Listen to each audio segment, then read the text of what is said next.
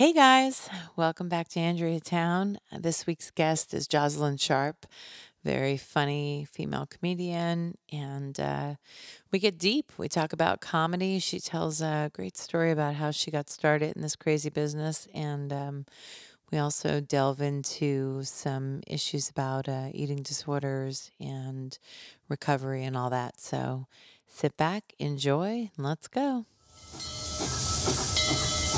Next up, Andrea Town, all aboard!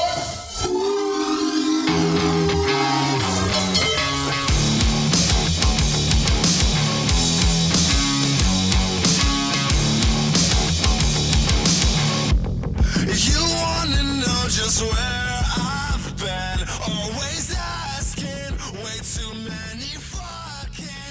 Okay, everybody, welcome to Andrea Town. Today we have the very lovely Jocelyn Sharp. Hi. Welcome to Summerlin. Oh, I love Summerlin. I used to live in Centennial, so this is, you know, on the Oh, way okay. on the way to my old hood. Yeah, I love it up here. I call it the Beverly Hills of Las Vegas. That's exactly what it is. the the richest people in Vegas live in Summerlin. That's that's 100% true. But it's funny because you don't really have to be rich to live in Summerlin. No. Like my friends came to visit me when I first moved here and I had like a pool and a jacuzzi and this house and they were like, "Wow, it's like you made it." I go, "Yeah, and all I did was move." Yeah, just the cost of living is so cheap here. Yeah, it's wonderful. They were like, "Wow, you're doing really well." Yeah. I'm like, "Nah, I just live in Vegas." You know, I hope it's always like this, but I don't think it will be. No, we're so. getting too big of an influx with the California people. So many people are migrating here, man. stay where you are. It's happening in comedy too. We have a ton of comics coming into town. They're moving here. I know, and everybody's like, "I'm an LA comic." I'm like, "Shut up." Yeah, it's like whatever. we now you're a Vegas comic. That's what you are now. You live here. You're a Vegas comic. You live here, yeah. And I was surprised too. So the first time we met, I did um, a show that you were hosting at Planet Hollywood, Yes. which isn't there anymore. No, it's not there anymore. it's a great stage. yeah, that was Comedy and Dolls, or the second show uh, they had was We Got Jokes. So it was under that same umbrella, and then that was like it was like a late night Tuesday night, I think. Yep, so that's what yeah, it was. It Yeah, was and I night. I was filling in as a host, Yep. and it was just like kind of like a open mic mining show for the for the regular showroom show. Oh, and so that's where like the producer got to see like new comic talent oh cool. and then it just kind of fell off uh, by the wayside and the guy who bad. owned the guy who owned the venue was really old and like he was ready to retire like Was he? he barely like wanted to keep it going as long as he had like it was Mm. just one more thing on his to-do list when he could just like go sit by a pool and sit mai tais all day like he was And- not yeah, he wasn't interested anymore No contest on Yeah. that. Yeah, I'll never forget. It was like a competition or something. and there I was, like 27 people in the Right. audience in in a 150 seat showroom Yep. And I and I remember it was like I had a great set and then Adam got up, Adam Waddle got up and did his fucking Jesus joke and I'm like, I'm done. yeah There's no way I'm gonna beat that joke. yeah he did good but He you did but you good. did really good though It was fun. yeah It was fun. I recorded I, I didn't record it. My husband recorded. He likes to film I think that was like one of the first times anyone in Vegas had seen you go up too. Yeah, it was when I first got here, I Yeah, think. and then because shortly after on. that we did that show together. We did the wine show together. wine show. yes, I tried to do a couple of those shows um, with uh, with the same promoter, but it was um, it was just not well run, and so it was just Both kind times, of yeah. it was just kind of a mess, and it was a good idea, like good intentions and good idea, but you know, I hosted shows in um, in LA, and um, I had my own show in LA called Friends with Benefits, and you really have to keep to a certain thing, you know Yeah. what I mean, or it doesn't work, and part of it is that you know, I think a lot of what I've experienced out here is when comics are doing well, they don't want to get off the stage. And so they're running the light by Yeah. five, ten minutes. And it's like you don't realize that, you know, uh, you're killing everybody else. You're well, that's a that's a big problem in our scene, and it's part of the reason why like a lot of the guys that help me with my career p- push me to not do as many of these like local bar shows. Mm-hmm. Like I get told that a lot from producers and people that work with me because they it's not it's really not good practice for the club i mean that's the unfortunate thing in vegas you can get really strong really fast because it's like boot camp out there i mean Yeah. it's really hard in the bar scene Yeah. and that's where i came up you know blood sweat and tears and Yeah. it i wouldn't have done it any other way but when you do that when you run the light and you do all these things then you don't learn how to be funny in an encapsulated amount of time i think it's just like a detriment to you i think that comics that do that aren't realizing that all they're doing is they're letting their ego drive the bus and when you let Mm-hmm. your ego drive the bus i feel like you get away from the fact that you have to be marketable and like you have to be people have to want to pay money for you and they're not going to want to pay money for you if you can only be funny in 22 minutes. You have to be able to be funny in 7 and 5 and 3 and 2 i mean we just did the stand up nbc thing. We had to do a 2 minute set and then a 5 minute set you know? Like and we can't run the light in front of nbc No, you know? it's so it's so true, and and that's the discipline of understanding what material to put in where and Yeah. when and how long. You know, I do that show at the at Hooters, the ten minute. You get like ten minutes. yeah the hilarious 7 Yeah, and it's like a countdown clock. So you really do have to, you know, watch that 10 minutes and make sure you get off. But the other thing is I think you you need a really strong host because what happens a lot of times is, you know, a, a comic will get up and um and they've uh you know they're they're getting up like right after the host like they're up first or second and the host hasn't done a good job warming up the crowd. So then the comic has to really start and warm up and everything so it's like it's not the stage hasn't been set for them to just come up and do their time. So then they they're wasting time just trying to get the crowd into it you know and it's like hosting is a really important and it's art it's in. Vegas it's 10 times harder because people in Vegas are so disenfranchised. They don't I mean they've they're so inundated with stimulus like stimulus Yeah, you know exactly. like by the time they get to us at 8 o'clock at night like Yeah. I mean you have to do backflips to get them to to respond sometimes I feel like That's true. That's true. So, how did you start in stand up? Um, you from Vegas originally? No, I'm from Northern Nevada. I'm from a little town called Fallon. It's right outside of Reno. Um, and it was actually in Fallon that I realized I wanted to be a comic. My best friend and I were hanging out, and I was always the girl at parties that people would like end up surrounding me in a kitchen, and I'd be telling stories. And uh, it used to happen at my friend's house all the time. We'd all be on the back porch smoking, chain smoking cigarettes and drinking, you know, whatever vodka and juice we had. And I'd be telling stories, and they'd be like, "Tell us another one," you know. And I just tell stories to. A, I was basically doing stand up in backyards for years, Wow. and didn't realize it Yeah. until one day my best friend like stopped me in the middle of my story, and she was like, "You should do stand up." And then it clicked because I had loved I had loved stand up my whole life. I could quote um, Dane Cook's "Harmful if Swallowed" from front to back. wow. Uh, I had that. I bought that when I was like 12. You know, I was a 12 year old that could say a whole com- like I loved comedy. All I did was watch comedy. I begged my mom for HBO so I could watch the comedy specials. Like, but I never thought it was something I wanted to do until she put it in my head. And I was in like a really bad relationship at the time, and I brought it up to him, and he was like, "Why would you want to do stand up? You're not funny." And I was like, "Oh yeah, I forgot." and then like we, I kept in this relationship for like another year, and then I had like that uh, Jennifer Lopez enough moment, and like shaved my head, and I was like, "Fuck you, I'm out of here." You know? Oh, sorry, can I curse? I'm Of sorry. course, I'm yeah, sorry. yeah. Uh, No, you're great. No, but I totally did. I left like all, I left my birth certificate at his house, and he called me like a year later and was like, "I have your birth certificate." I was like, "Burn it, fuck you, I hate you." it was so mad. It was the worst breakup. But That's I- and then I moved here, and the first person I actually met in Las Vegas uh, was an online date with Bobby Wayne Stotts. And Wow. he was doing comedy at the Yeah. time. And so he brought me out to all these comedy shows, and we hung out for like a week, and it just wasn't there. Um, but uh, actually, I like to give Bobby shit because he technically dumped me while he was on his way to a date with me, and he was bringing a new date.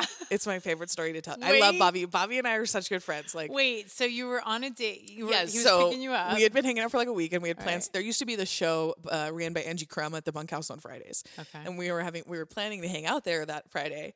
And he texts me. I'm at the show setting up with Angie, and he texts me and he goes, "I hope you're not at the bunkhouse." And I was like, "Uh, why?" He was like, "Cause I think we should just be friends, and I'm bringing a date." Wow. and I was like, "Um, okay, but I'm still gonna chill because like these people are my only friends now, so Yeah. whatever." And I wasn't really upset about it, but uh, it's my favorite thing to give him shit about now because I think it's so funny. it's like, dude, could you have not like called me yesterday, He- like well, one day earlier? He was in such the right because I was such a cock tease. Like I was not even giving him any kind of anything. Like No. no, and for like a whole week, and for me that's like a long time. Wait to get married. you have sex in a week, that'd be a miracle. Why I love talking to young girls because they're just like, oh my God, like it's just so hard. I haven't hooked up in a month. I'm like, yeah, you're going to work really hard to meet someone and settle down and get married, and you're not going to have sex for like months at a time. well, I think what's what's infuriating the you know the cosmic joke God's final punchline on women is that as we get older, we get more sexually stimulated, Yes. and as men get older, they get less sexually stimulated. Exactly, which is why so many older women hook up with young guys. Yeah. because it's like that's sort of like the that's where you meet. Right. It's like twenty five and fifty. Right. and it's so fucked up. I, I want to look at them and be like, you didn't want me when I was twenty five. Right. I couldn't get a twenty five year old guy to be interested. But now in that I'm when I was 20 50. now that I'm fifty, you want to like text me all night long. It's just exhausting. So um okay, so so your girlfriend now does she come see you? The girl that like yeah, she started? she actually when I did I uh, was fortunate enough to get the opportunity to do Crapshoot Comedy Festival. It's like the one of the bigger festivals that's ever come through here. It's the only one we've ever had with industry. It was headlined by Bert Kreischer and Tig Oh, Notaro nice, and, nice. and Dave Attell and wow. and it was a really great opportunity. Uh, the the festival itself had mixed reviews afterwards was from people in the industry and both, but for the comics, I can tell you anyone who was there who's a comedian, anyone of the comedians who said they didn't have one of the best fucking times of their life that weekend, it's Yeah. full shit. It was one of the And most when was fun. it? Was this last year? This was year before that. Year before, Year before okay. that, and it was downtown, and uh, there was a lot of things that went into it, but it was a really great experience, and it was really fun. But she flew out for that, and she spent the whole weekend Oh, so going to shows with me. And she lives in up that same place. In yeah, Fallon? yeah, she lives in the same place in Fallon, and she actually uh, we so we we get Dave Attell tickets because we want to go to Dave Attell, and all the headliner shows are separately ticketed from the festival. Right. and so we go to hang out. We're like gambling downtown because that's where it is. And my friend, my, my best friend, makes edibles, and so she had made me some brownies for the weekend, and so I had two in my purse for that night for the for the Dave Attell show. My friend has smoked pot before a million times. Like we're from a town where you start smoking pot at like fourteen, and Right. you don't stop until you die. Like everybody smokes weed where we come from, and. She, so I hand her the brownie and I'm like, "This is our like special treat brownie for tonight." And I'm I'm chomping away at mine, like I know how much to eat. She eats the whole thing, and she turns to me and she's like, she like takes a swig to like wash the brownie crumbs out of her mouth, and she goes, "I've never had a pot brownie before," and I'm like, "And you ate the whole thing?" And she goes, "Uh huh," and I go, "No, this is gonna be so bad." and she was like, "What?" And I was like, "This is gonna be the worst night ever." Oh she no. she held her she held her shit for most of the night until we got to the Dave Attell show and we were in the third row and I am a aspiring comedian sitting next to my best friend who is knocked the fuck out asleep slumped over in her chair with her mouth open Oh, gosh. at Dave Attell Oh, my looking one of my heroes in his face Oh, like it was the wor- it was the wor- but the show was so good like Yeah. I don't think but he picked out he was picking on the person right in front of her chair and I was like oh my god please don't see her like I was hoping he was in she was in that like light blind spot Right. where she's that one row where it just goes dark you got lucky. I got lucky oh my Yeah. god it was so nerve wracking It's the worst feeling when you're waiting for it to happen. Yes. me my daughter went to go see A Star Is Born, and uh, we we're we're like kind kind of movie snobs. We usually go on a weekday when there's nobody there, or whatever. But we thought, oh, we'll go to like the opening night premiere, or whatever. So we go, and our seats suck. I mean, they're good, but we're crammed in. Yeah. And this huge guy comes and sits right next to me. Like he was like, "Can I lift the armchair?" I'm like, "Great." Now we're like on a first date. We're like so fucking close. My daughter knows I'm miserable. I'm like, "I'm miserable. We have to move. We have to move."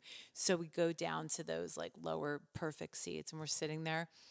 And we're just waiting because people were walking in like constantly looking for their seats. And they were bumping everybody out of that row and they didn't bump us. And we were just like, so I don't even think I saw like the first 10 minutes because we were just sitting there waiting for someone to go. Being so You're in my seat. Can you move? This is the worst.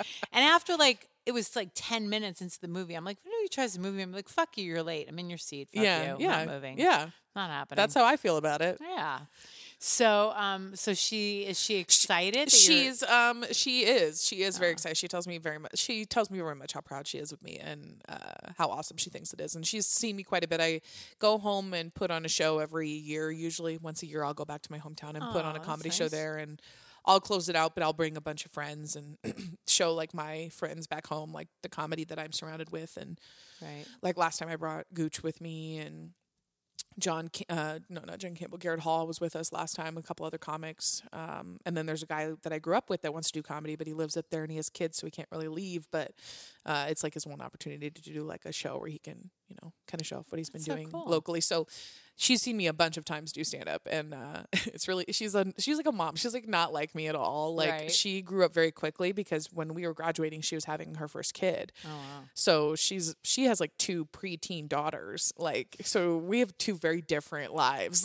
Like so when she hears my stand up it's like quite a bit because i am so honest and i do talk quite a bit about you know what it's like to be a woman and because i think what we define ourselves by our dating life like women we're taught to define ourselves by our dating life like True. when do boys like us like do you know are we popular like do we have a boyfriend do we, do we have a fiance do we have a husband like Mm-hmm. that like we're taught to define ourselves by this and i think that that's why my filter's always through the filter of sex and relationships is because that's how i identify with the world is Yeah. Mm-hmm. you know this person is my boyfriend's friend or you know i learned how to do this when i was dating this guy you know like that like chapters of my life are honestly like felt feel like they're bookend by boyfriends Yeah. you know like yeah, th- I agree with that, and I feel the same way. Like I have, th- I'm on my third husband, and sometimes I have to be like, "What husband was that?"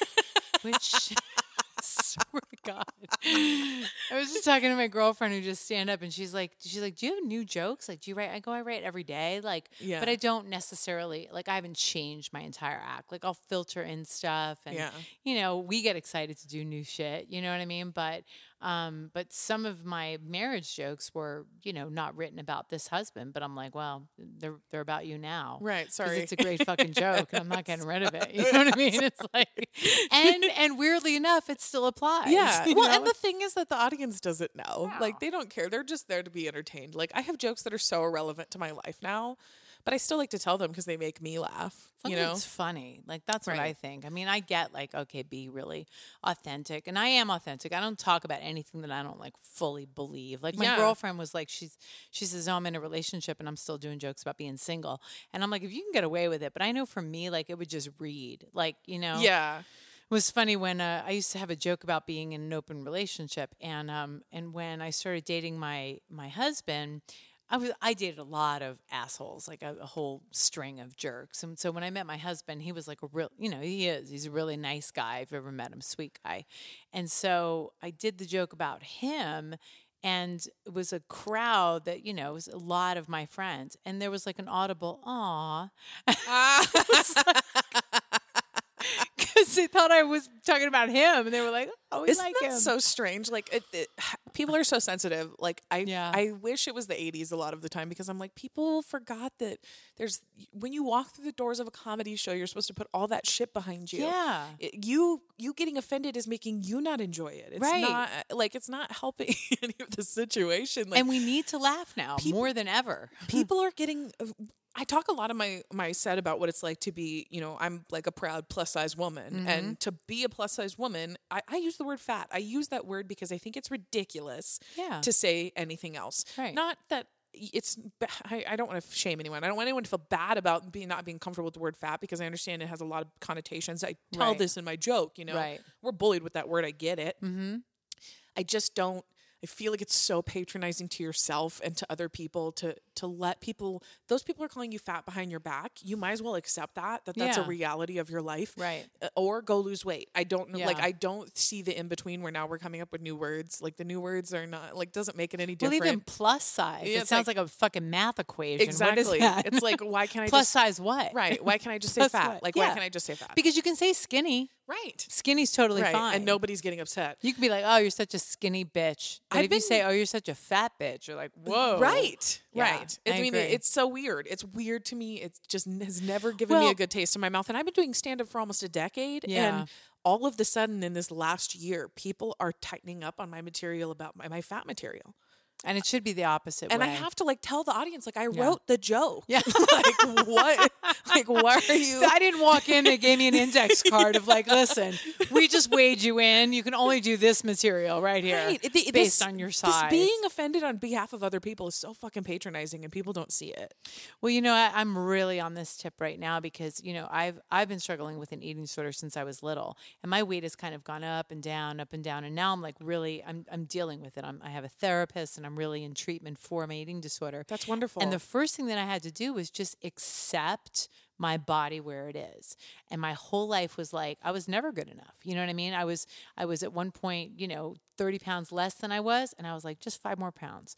Because it's an obsession and it's fed by the media and it's fed by, you know, I was talking to, um, uh, I don't even remember who, but I was saying that, you know, on television, they say, you know, we need more ethnicity. We also need more average sized women, yeah, more representation. Yeah, more representation. and it's not just like because we're we're showing like extremely obese women, like we're showing them Right. acceptance, but we're also not showing like the in between bodies acceptance. That's what Like, I always say. I'm medium fat. you know where's my group? yeah like there's so it's such a bigger spectrum than that Yeah. and i and i actually um i always make the joke that i'm the most successful bulimia recovery story ever because i i was bulimic for Yeah. several years and the only time i've ever been skinny in my life is when i was really good at being at, at having my eating disorder Yeah. when i was really good at my eating disorder is the only time i've ever been thin which But goes see- to tell me my body is not it's not meant to be there. No. And isn't it weird that people will celebrate that thinness no matter how you get there? oh and and people people I did- had that too. people didn't know but i feel like there's no way you didn't know especially as a bulimic i mean yeah. I was pretty aggressive, So and yeah, and so you vomited. yeah, I was a purger. Yeah, okay. so I mean, and there was always laxatives around. Like Right. I, I was always taking pills. Like so. now, did you grow up in that environment? Was no, no, I'm I'm from like a Native American German family, so everyone's big and proud and Right. eats a lot, and it's just part of the, you know, the status quo. But I was a really awkward kid, and Mm. uh, I really struggled with self esteem for many, many, many, many, many years, and I was quite an ugly duckling case. Um, it was literally like she's all that. Like I plucked my eyebrows and wore a tighter fitting shirt and all of a sudden people paid attention to me like Yeah. it was literally like over a summer like Yeah. you know i went from wearing baggy sweatshirts to and and when i started to get objectified and when i started to get attention is when uh my self-esteem took the biggest nosedive actually weirdly is it's when you Mm. really start to like become critical of yourself and that's when the eating disorder started you know Yeah. i went through I, for a year i wouldn't eat anything that didn't fit in a coffee cup Wow. i mean that's insane to me when i think about that I now know. like I know. I lived like that too. It was like my husband uh, used to carry my food for me in like a cooler because I was so terrified to eat anything where we went. Like we went to a football game and he carried in a cooler of like my green beans and my, you know, everything measured and weighed. because you and- didn't know how much calories are in it you didn't know I was terrified. yeah. I was terrified of all of it, you know, and um, and that's interesting because you know uh, what you were saying, like growing up in like this proud family, Yeah. you know, proud of size and everything. See, I didn't grow up in that because I grew up in both my parents were in the entertainment business, and terrified of gaining weight. Like that Mm. was the worst thing you could do. But I do remember when I stopped eating and I got thin, and it was like, because I, I was like, at one point I was 233 pounds, so I was a lot larger. And when I lost weight, it's a funny story. I used to take a bus from New Jersey to New York, and sometimes I would take it with my kids. We'd go into the city or whatever. And I mean, no one ever gave me their seat. No one ever. I could be carrying a baby and holding my other son's hands. No one gave up their seat. I got thin, and all of a sudden it was like men were falling over themselves to give. And it was so weird. It was like part of me was like, "Oh wow, this is kind of cool," and then another part of me was like, "You know what? Fuck you." It just makes you angry. Makes you angry, and it's um, we're so programmed though from such a young age that like thin is the goal for everybody. I would never look somebody in the face and tell them that when I was in the throes of my eating disorder, the attention I got didn't feel good. I Yeah, will never lie about it. No, it feels great. I mean, that's that doesn't help my recovery any either. You know, I am fully. Re- I would say I'm fully recovered. I haven't had a relapse in mm, since I've been with my boyfriend, so over five years. I haven't. relapsed. Congratulations, that's a big deal. Yeah, a big deal. and especially for you know, uh, but I'm still binging. You know, that's the problem Yeah. for you know bulimics is that we we do really good with the non-purging, but then we do the binging, and then our eating disorder goes the other way. yeah. Uh, where I'm at now, you know, I'm on full, full on food addict. You know, been to therapy, been diagnosed. I talk about it in my set. Mm-hmm. But it's still it, like the thing that I've learned though. The reason I do have pride in my body is that we are programmed to validate ourselves off of the way that men uh, or women, you know, Yeah. validate our looks. Yeah. Right. I mean, that's really what. But here's the thing: is that I realize that I've never gotten more or less validation, no matter what weight I've been. Like I, I've always kind of gotten the same amount of validation. Yeah. And when I was thinner, different guys would pay attention to me, but it was never the guy that I like really I didn't really care. Like I didn't really care about the guy that wouldn't pay attention to me if I was not thin. And when I did date that guy, it was the worst relationship ever, you know? Right. Like it was So what are you? terrible. What are we even striving for? Right. Like why Yeah. why am I trying to please somebody who is never even going to be a benefit to me, you Yeah. know? Like if I'm going to eat a salad instead of a steak this meal, I'm going to do it because it's beneficial to my body and I love myself now. Mm-hmm. or I'm gonna have the fucking burger because I want to Yeah. have a fucking burger. Yeah. Like, and that's and that's really where I'm at. Like I have to like normalize food because food has become so like I I'm at the stage right now where I can't really I mean, I won't say I don't ever have a salad, but I did so much force feeding myself vegetables and chicken like I can't look at chicken and broccoli. Like those two that, that food I Yeah. can't because it was just Makes such a diet food. Yeah. Yeah. So I have to just like make everything normal again because, you know, and thank God I'm with a guy who, I mean, my husband loves me, doesn't, no matter what. Weight, he's never mentioned my weight gain. He's just like, You're beautiful. I don't know what you're talking about. I'm like, Yeah, but these used to be my jeans, and now these are my jeans. He's like, I, I think you were too thin that way. So, you know, he doesn't care. 'Cause he loves you, yeah. He loves me, and that's it. And and it's it's so much work as a woman to validate that I'm worthwhile no matter what size pants I'm in. Oh, and it, you know what the most depressing thing is, and I'm going to sound like such a nihilist, because I'm a total nihilist in that I don't think anything matters. I think that people take everything way too seriously, mm-hmm. and as women, we are trapped in a never. And I hate to sound like such a huge feminist, but we ta- we were talking about this in the green room the other night. My friend, me and this other female comic, were educating him on what female comics go through. Like he knew it was mm-hmm. bad, but we just started trading stories. We just started. Oh, and this one time this happened, and this one time this guy did this, and this one time this booker did this, and this one time this producer did this, and this one time this guy did this, and he was just sitting across from us, and he was like, "I can't believe that's what you guys go through." And I was like, I was like, yeah, we strive our entire lives to be desirable, and that desirability is our biggest anchor in life. It's the th- whole Yeah. thing that holds us back the most. Yeah. People people Yeah. respect me more. I I've gained probably 40, 40 or 50 pounds in the past since I started doing comedy. And uh, you know, between the road and and boozing and all that, I mean, it's it, it's bound to happen. but Mm-hmm. Yeah. the, you know, enough truck stop food, it'll get to you. But it, it the um the way that people treat me now versus even when I was just a little bit thinner, a little bit more universally desirable, I would say, is kind of crazy. Like I get a lot more respect now because I, I, I mean, I cut my hair off and people people treated me differently. You know, like the less feminine I make myself, Yeah. the more that people respect me. It's so crazy how that happens. I feel that too because I've gained like 30 pounds and I feel like, I don't know, I even feel like my sets are better. You know, I mean, when I kind of was thinner or whatever, I, I don't know. It was like I felt maybe it was just me. Maybe it was in my own head, but I felt like, okay, I got to let the girls know I'm with you guys. I got to let the guys know I'm not here to try to fuck you. You know what I Yeah. mean? It was like a lot of work just to get normal. And now I walk on stage and I feel like, I mean, it was crazy. I had a girl heck, heckle me and she heckled me with saying, I love you. And I was like, I've never been love heckled before. Yeah, Like, it was yeah. just like, but it was like, oh, I've been doing this material. But it's like now I think it's almost like people can exhale and go, Well, oh, yeah. I think you're right. It's probably us because I think when we're thinner, we probably are thinking about it more. Because I don't, are. I don't think to us people who have eating disorders, I don't think you ever get to be normal. I don't think that No. happens because food is your relationship with food is a constant battle. Yeah. and it's not normal. And whereas people say, oh, it's just just eat less or just do, le-. it's not like that for people with eating disorders. No. Like for me, as a bulimic, just eating less is like the big.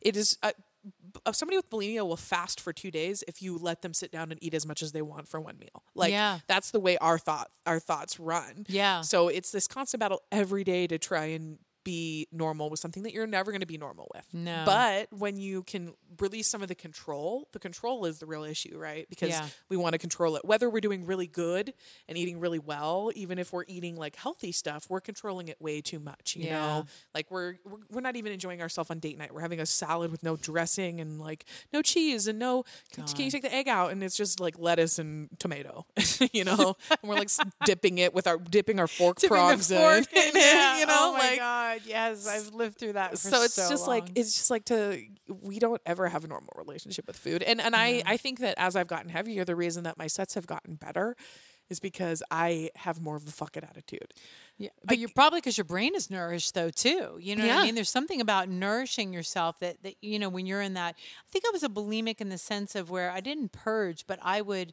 binge and then fast and then binge and then juice yeah, fast. And binge. It's the same thing. It was mm-hmm. like, and especially as an actress, it was like because I was in LA acting, and you know, and a lot of the roles that I went out on were based on the way that I looked. Yep. So I wouldn't get the job, or I would fuck up an audition. I would go home and like binge my brains out, and then it's like, I can't gain any weight. You know what I mean? I can't have that actually. Well, people don't with me. understand how nerve wracking getting a cash sheet is when you get a role to go out for, and your agent or whoever you're working with. Most of us at our level are working with casting companies, but the casting company, one of the reps is like, "We think you'd be good for this role," and the role description is like, you know, like a pudgy, undesirable soccer mom, and you're like, "Oh, that's oh, okay, thank Oh, you." Oh, that's how the world That's- sees me. Yeah. Wonderful. Yeah, No, I I mean, know, it's just- like it's such like a slap. Like it is the most reality check of all reality checks, and it, Yeah. it is not the same for men. And any man in entertainment will tell you that it is not the same for men. Well, they just don't have that, like, you know, and even if they gained weight, you know what I mean? It's like, There's still a role for them. and I'm not going to leave the house if I if I've gained weight. I'm not going. It's like I'm at five pounds. I'm like I can't do anything.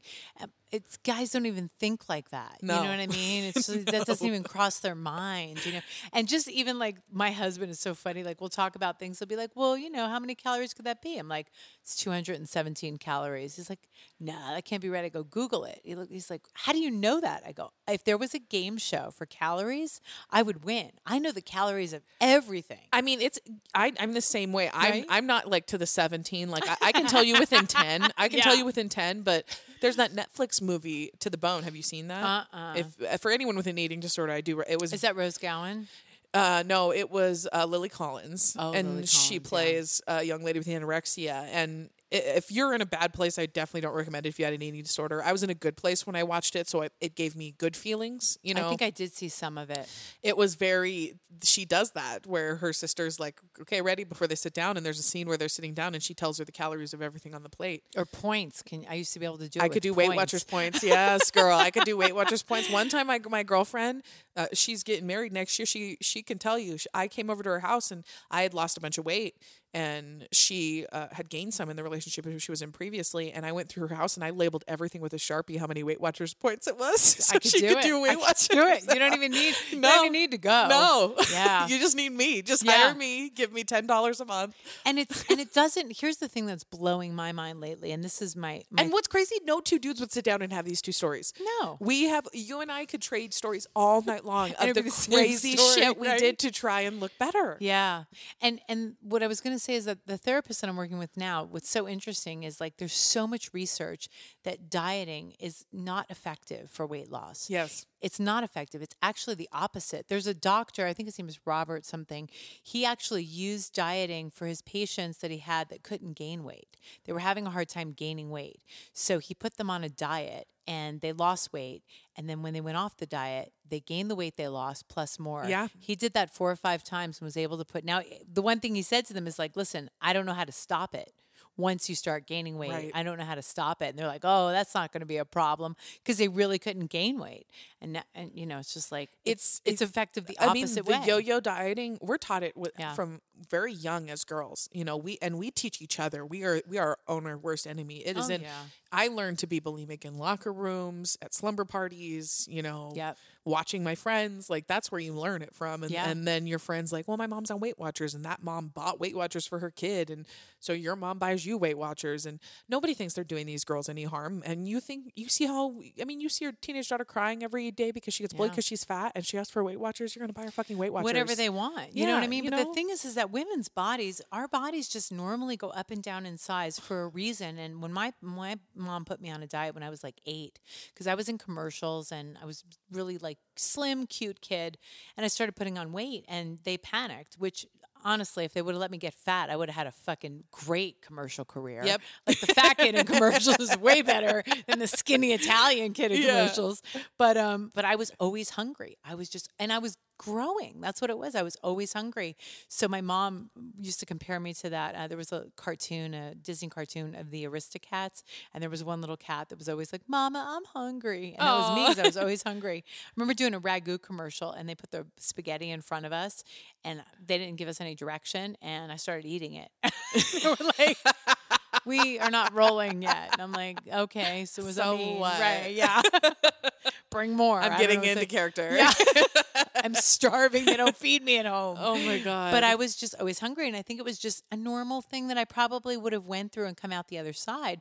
But because there was so much shame attached to it, Yeah. which the research shows that like shame and eating disorder, like oh, it's deadly, you Oh, know. yeah. And we feel so much shame, and there's no reason for it, except I mean, just eating cultural. disorder is the same as a drug addiction, is the same as cutting. I mean, you're going. You, uh, people don't understand that the eating disorder does not become about your weight loss at some point. It becomes Right. about it becomes about like beating addiction. beating yourself at your own game. You know, Yeah. I could make it three days without eating last time. Let's see if I can make it four. You know, Right. oh, I made it four days. Maybe I can make it five. you Guys know? are like, bitches are crazy. I'm like, we're starving. yeah, we're you ever so seen hungry. You ever seen a guy if he's like he's missed a meal? yes, They're crazy. We live like that. yes. That's just a normal day for us. Wake up, try not to eat, drink a bunch of coffee. You know what I mean? I can sense in the air when my boyfriend is hungry and hasn't eaten and Oh, it's yeah. been I can just I can feel it in the, like the hairs on the back of my neck stand up. Yeah. And I'm like, "Are you are you cranky?" And You he's like? "Yeah." like, "Do you need to eat?" And he's like, "Yeah." I'm like, "Oh, welcome Yeah. to my life." Like yeah and that's and that's part of it i think too is like hormones and all that Yeah. stuff people go oh it's hormonal and your pms and it's like a lot of it is just we don't listen like making that connection between what our bodies want and giving our bodies what we want is like it's just such a Right. m a, mixed Well, and we are message. never ever taught that. We aren't we aren't taught to nourish our bodies. We're taught to give our bodies just enough to survive. yeah yeah I mean, I don't I couldn't tell you when I learned that 1200 was the perfect amount of calories. but i know it is but I know it is. And it's been in my brain do. long enough as a girl that I don't Yeah. know when I learned it. And you know how hard it is to live on 1200 calories? Like, even if you did it one, two, three days by the fourth day, like, that's why diets don't work. Cause, like, I remember when I did Jenny Craig and early, early on, it was very successful for me. I would eat the food, da da da. And then it was like, I couldn't make it the whole seven days. No. It was like by day, and it would get shorter and shorter. And then be like, on day three, I've eaten all the desserts. Right. It's For like the just, whole week. It's like just try and eat better and exercise and accept your body for what it is because someone will fuck you. And Yeah. I say that on stage every single night because Right. it is true. It is Yeah. a hundred percent true. Until you get married, and then you won't care. and then you don't want to get fucked up. You just want to watch Netflix in peace. exactly. we just watch TV and be fine. Yeah, and I and I think uh, part of the binging thing, like that's what I was deathly afraid of. That's why I couldn't let go of the restriction, and they were letting Yeah. me know like the binging is every time you restrict, you're, you're leading up to a binge.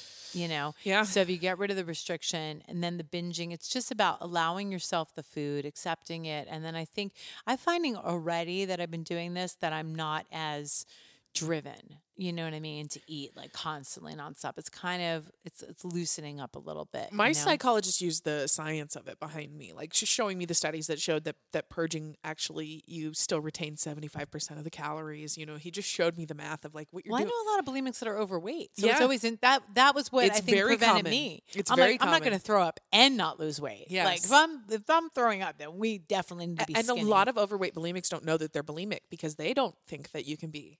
Overweight and bulimic. Yes, exactly. Yeah. But it's still just as damaging to your heart and your. You know, I wasn't thin by any means. I was my at my thinnest. I was like hundred and I'm five ten, and I was like 170 tall. pounds, and it was all in my ass and my tits. You know, so I couldn't complain. You know, Right, went to the place you wanted it to right go to. but right. i was also very unhealthy and uh, i had a girl a girl in my high school died from heart heart complications due to bulimia and that was like this big scare for me wake up call. that i would rather be fat Yeah. than dead Yeah. you know just to be honest like that was i lo- we lost a lot of people we lost a lot of people in my age range we lost from cancer and from some suicides and from some accidents Wow. in a short period of time so i was faced with my morality like very quickly after you know uh graduation you know j- only a That's few years after and i was about 21 or, and when we lost um another friend to an accident and that was like the time when i was like in the throes of really partying hard doing all the wrong shit and the bulimia was still you know roaring in there all Mm. the time and i was now secret eating which was you know sneaking Yeah. off to a fast food place and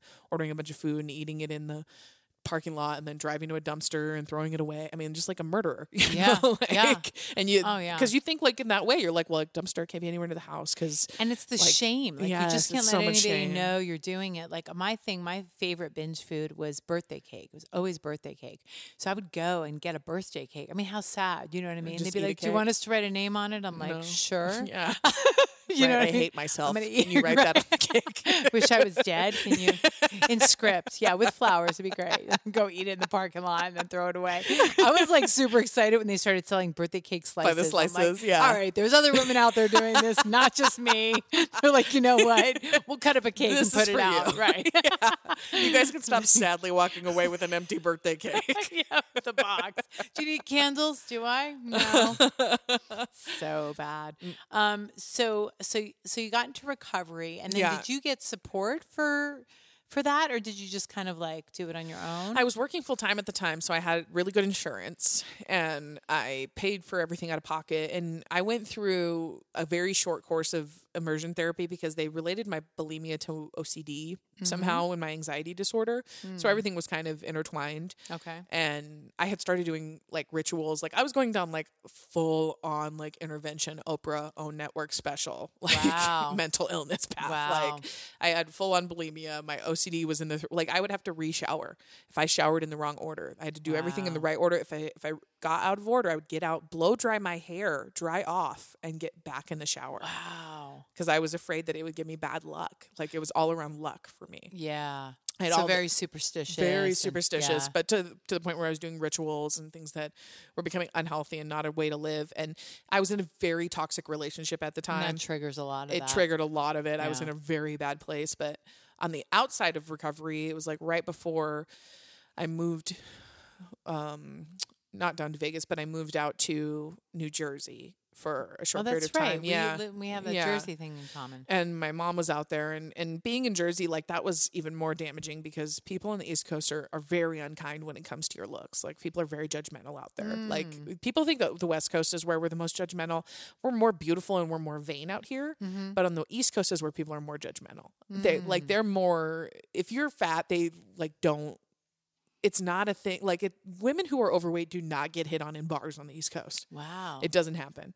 I get hit on ev- all like all the time. Yeah. in my normal life here. Of course, you're here, gorgeous. but in, on the Yeah. East Coast, well, you know what I think it is? They're probably intimidated because you're a strong woman. well, and that's the other thing is like they're just not the outspoken women and like all those. It's just not, everyone's looking for a good you know Jewish wife. Like that's Mm. Yeah. what they want. Like somebody to save them from their mother's basement. subservient. Yeah. Yeah. much more. Yeah. and and I lived in a very like hoity-toity right outside of Franklin Lakes in, in Jersey, Oh, so everyone was super that area. superficial. Yeah, and my brother lives up there. Yeah, it was a very bad time for me. So like self esteem wise, it wasn't a mm-hmm. great time for me. So I just went through a lot of years of that, and then st- I found stand up, and and when I. s- I was doing a lot of jokes that, you know, I was talking about my sex life like I do now. And I was doing, you know, a lot of like, when you first start doing open mics, you're like, what's the craziest thing I can say? You know? So I was doing a lot of that stuff. And then one night I got on stage and I was just really depressed. And I started talking about what it's like being overweight and people were laughing. And it felt different. For the first time, it didn't feel like when people would laugh at me. Like I was like, oh, Yeah. oh, I'm telling them what it's like and they're they're laughing because they get it. Like Yeah. they're laughing because they understand that, you know, it's a struggle and it's different, you know, and that kind of changed my life and I can 100% say I feel different now. Yeah, I feel different now. Something just shifted. Something just yeah, something just shifted. I don't I know think if maybe you owned it. You owned it, you know, and that and that's kind of what I felt too. You know, I spent so many years hiding, and then I started talking about it in my stand up, and it just got better. Like I got Yeah. a, and it wasn't even for a reaction. It was for like I need to talk about this. I you mean, know? you suffer in silence forever. I mean, you spend your entire life looking at your body every single day and telling yourself what's wrong with it yes. every day. Yeah. Like that's crazy. And you know what? It's not really that fulfilling like like you think it's going to be anyway when you like reach whatever goal that No. is. Like I kind of did it. Like I left Jersey, I lost a bunch of weight, I moved to LA, and at one point I was sleeping with w- pretty much one of the hottest guys you could sleep with. He was a Calvin Klein underwear model, like the whole like I had reached that level and I was bored out of my mind. Yeah. Like it was just boring. It's still it's still I like a hollow emptiness on the It inside because you never dealt with what was bothering you in the first place. No, it wasn't. I didn't feel authentic. I felt like I was Yeah. kind of living someone else's life, you know? And the thing is about like thin, beautiful people. Like when I lived in Jersey, like I watched them on TV and then I moved to LA and I met them all. Because it was like everybody in LA. Well, and is the, like, and the thing about those thin, beautiful people, they don't always look as pretty in person. No. And and there's also like it's also like what you do to get there. You know what I it's mean? It's just not. I mean, it's. I know a lot of people that live off coke and cigarettes and entertainment. I can tell you that. Sure. I can tell you that for Sure, sure. yeah. you know. and and and I want to be healthy. Like ultimately that's I just really want to be I happy, do. man. And I just feel like there, you know, we've, it's happened. It's been proven a million times that you don't have to be traditionally beautiful to be successful in entertainment. And you don't have to be thin to be healthy. There's No. a, a book called Health at Every Size now. And you, know don't I have mean? to be thin to be in in in in Hollywood. Like it, it's No. been proven time and time again. You just have to be willing to do the work. I, I mean, I'm never Yeah. going to let it be an excuse. I'm I'm only gonna. It's just a fact of who I am now, and I just I accept it. There's days I'm a normal woman. There's days when I feel bad about myself, and there's days when I feel like I look like like. Jennifer Lopez. That's you know, yeah, that's anybody. Do you have aspirations to act? Is that something you're interested in too? So I did traveling musical theater for uh, So nine sang? years. Yeah. Oh, okay, So that. I um I love it. I love stage and I love musical theater and I would love to do screen acting. I don't think I'd be very good at it. I'd probably be very bad at it. Why? I need to take some acting class. Well, because I've been acting on stage my whole life and stage Yeah. acting and screen acting are are you know true, a lot true. different. true, but I think that you have you definitely have ta- the talent. there's some know? experience, you know, at least there. And, and I've, I'm looking into auditioning for things. Um, my, my aspiration, like if I could pluck my dream out of a hat and do it, it would wouldn't necessarily be to be in movies. But if I was going to be in movies, I'd want to be like in an, like an Adam Sandler or Seth Rogen and like Yeah. pave my own path, do my own thing, kind of thing. Yeah, like fuck everybody, I don't care. Like this is what I want to make.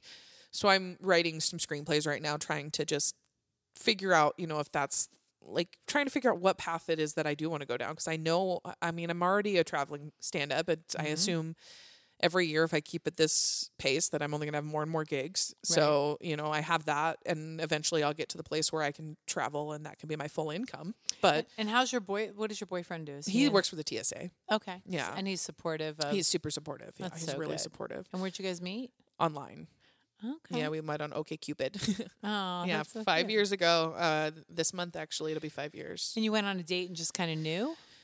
Not even. It wasn't Mm. like that. It was more just like he was. I was perpetually single. I didn't want to be in a relationship. Um, I said this the other day, and I realized I sounded like a feminazi, but it's 100 percent true. Like the worst times in my life have been when I've been in relationships, Yeah. and th- that's true for most women. Is the Mm. worst times in our life Yeah. is when we've attached ourselves to a man, and um, whether it be of our own fault because we've enwrapped our identity in them or some other reason, but. I just was to the point where I was like, I don't want to do it anymore. And I'd found comedy and I was, nothing was going to get in the way of me doing stand up. Yeah. It was the first time I went on stage. It, I don't remember it. I blacked out, but the feeling, like I can never, It's the best. ever go back. Yeah. So this, I knew it was the thing I was going to do. And I knew that a relationship was only going to hold me back. Mm-hmm. And so I was really just single and enjoying myself. And I only expected to hook up. You know, I didn't expect anything more, but we just kind of kept hanging out. Like it was like we hung out one night and then we hung out the next night and then we hung out the next night and then we hung out the next night. And then he invited me to go to a concert. And then, like, you know, pretty soon, like, it, it was just different than any guy I'd ever dated. Like, he actually courted me, you know, like sent flowers to my work and, Aw. you know, invited me places and, Yeah. you know, did thoughtful things. And he's just very different. He's very different, you know? And five years, that's a good solid time. Yeah, we've been together a long time. Yeah. yeah. So you feel like, okay. yeah, I think this is the one for sure. Yeah. I, I we talked about marriage and everything, and like you know, pending a, a huge personality change, I don't see either of us going anywhere in our lifetimes. It's good to have that time too before you get married to really kind of know, you know, what, you know, how you guys do everything Yeah. together, travel together, and Yeah. go through crisis together and everything, you know. Well, and I have patience with him because he he he has a hard time knowing because he knows in his heart of hearts that comedy is always going to be. You know, it's just gonna be there. You know, it's like he, he your love. Yeah, you know, it's like he's my mistress. Yeah. You know, like he has, and he Yeah. knows that. And, Yeah. and I have a lot of um sympathy for that. I have a lot it of takes sympathy a special guy to be able to do that. Yeah, I think and not my- be threatened by my ambition. right. And know? also too, it's you know, it's hard to you know, you go off and you travel and all that stuff too, and Yeah. for him to be able to to roll with that, Talking to strangers like- about their dicks in Oklahoma, you know, like it's it's not. it is a weird life, right? It is a weird life. I know it's hard. I think it's hard, uh, you know, for my kids and then for my, you know, my husband. It's funny. It's like my husband's, you know, obviously he he loves it and he supports it and he's behind it and everything. But uh, it is funny because some of his friends from work came to see me and you know, and I just I riff on him for the first, you know, five minutes of the set, you know, and his friends are like, "Wow, your wife really like." And I was like, you should probably warn them, you know, like, hey, my wife says a lot of shit about me, but it's we're cool or whatever. But my kids are cute. Like every once in a while, my, my son will call me. I'll be like, are you going to a bar? Where is it? Downtown? No, I don't think you need to do that. You're further along in your career, mom. It's like you don't need to. There gonna be guys there. Who's going with bar you? shows. Yeah, he's like, I need to go to a bar. Open mic. No, we're past this. No. But it's funny because my middle son actually he um he's really helped me a lot with my stand up because he's he's 30, but he's like he's in music, so he's still like 25, you know. And he's really helped me like because i was like talking about age a lot or being older being he's like fuck scrap all that. He's like talk about stuff that's that has to do with you. He's Yeah. like you know what i mean? It's like it doesn't doesn't matter. No one's up there trying to calculate how old you are or whatever. Just talk about the shit you want to talk about.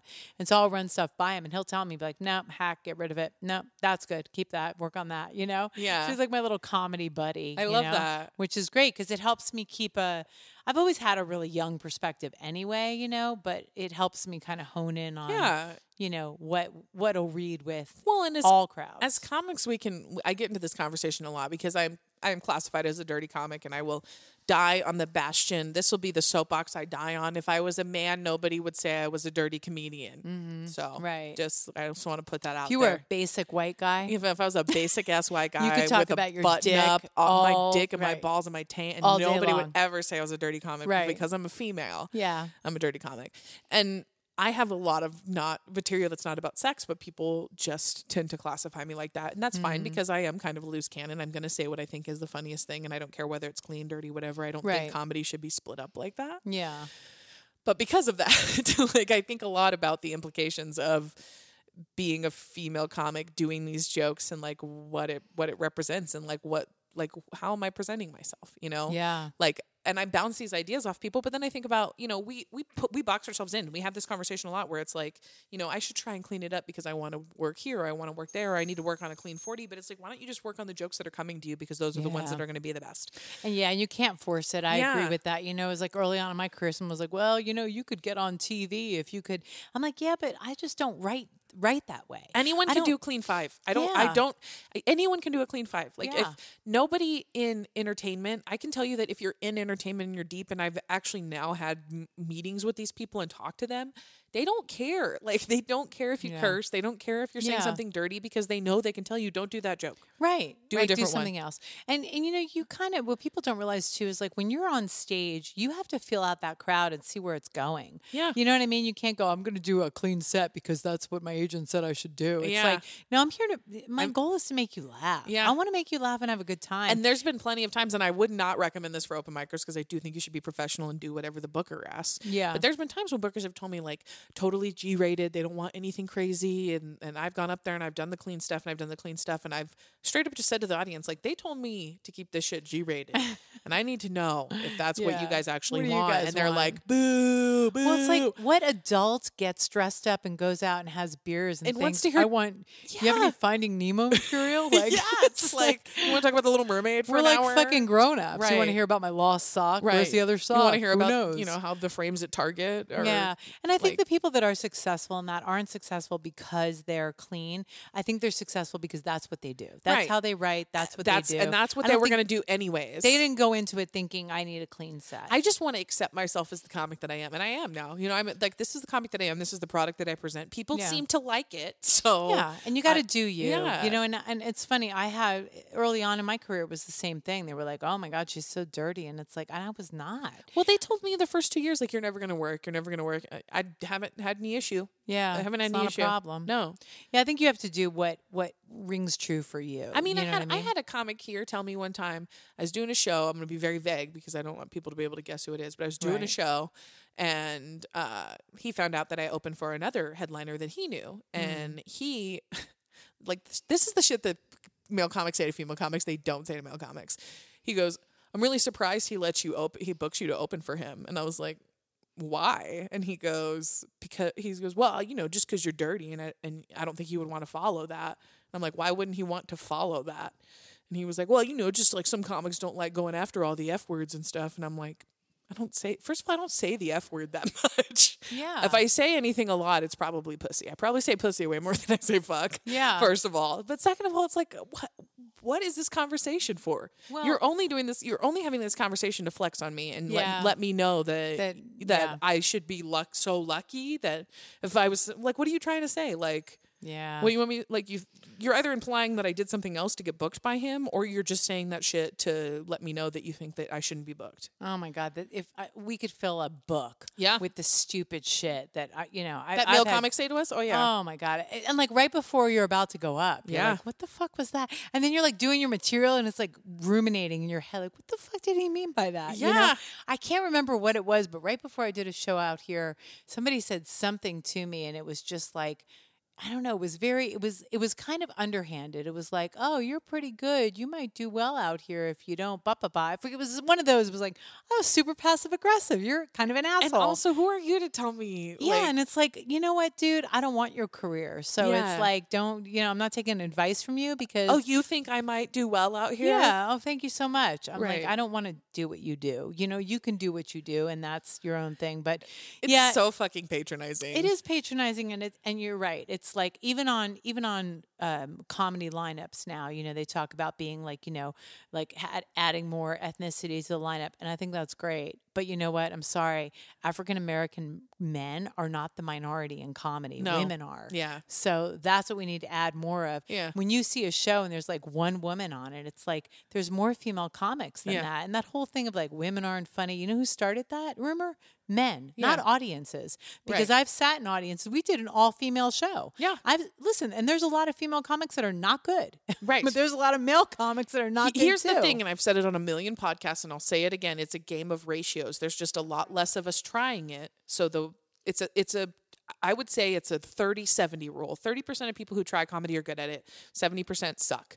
And there's a lot more men that try it, so their Yeah. 30% is larger. Yeah. And there's a lot less women who try it. So it's and a don't ratio you feel like thing. women quit too? Because Women do quit. Yeah, they quit. But And- men quit just as fast. I think Yeah. it's just a ratio game because women in comedy are nice. We, we want other women. So Yeah. we, unless you're like a crazy old headliner who's like bitter, like that's I've only met like two in my life. Right. Every other female comic I've known has been kind and Yes. wanted to be helpful. Yes. They like uh, they- they're never the one to like say some backhanded shit to you. They're always the one who's trying to make you feel better or be supportive or Yeah. be kind. Yeah. I've never had any issues with females in comedy. No, I haven't either. And I the mean, ones I have with have ones that I can tell just don't like me or There's only one that I had a problem with, and it was just it was just a jealousy thing, and it was really weird. It was really stupid, and it is what it is. But you know, a lot of people have told me they've had the same problem. Why are you growling?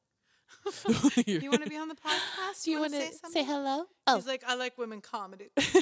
I like women in comedy. He's he's upset about our feminism right I now. know. He's an He's ally. like, I was going to mention to you that there's a great book. I don't know if you ever read it. It's called "Fat is a Feminist Issue." No. And if you've never read it, I like should am read telling it. everybody, and it's it's really really great. So, anyway, we should probably wrap up. Yep. But thank you so much for coming Super out. fun. Where can people see you and check you out? um, go to jocelynsharp.com. I just uh, filled out the rest of my dates for the rest of the year. Um, But I got a bunch of stuff coming up locally and a bunch of stuff on the road. I'll be in Sacramento this, I don't know when this is going up. When is this going up? probably next week.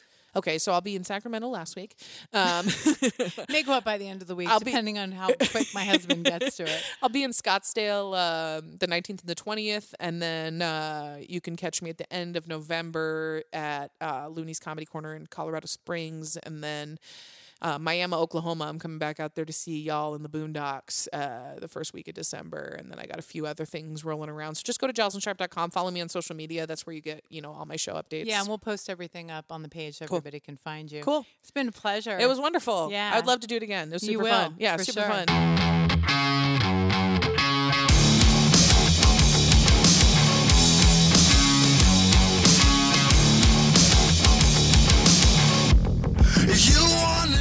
Well, that was a great episode. I hope you guys enjoyed it. I have all my dates on my website, but I know I have some dates coming up at Hooters this month. Please uh, subscribe to the podcast and comment and uh, share it with your friends. And if there's any guests that you guys would like me to try to get a hold of or any topics you'd like me to talk about, please reach out via email and I will get back to you as quick as I can. Thanks for tuning in. Some company. Doesn't matter.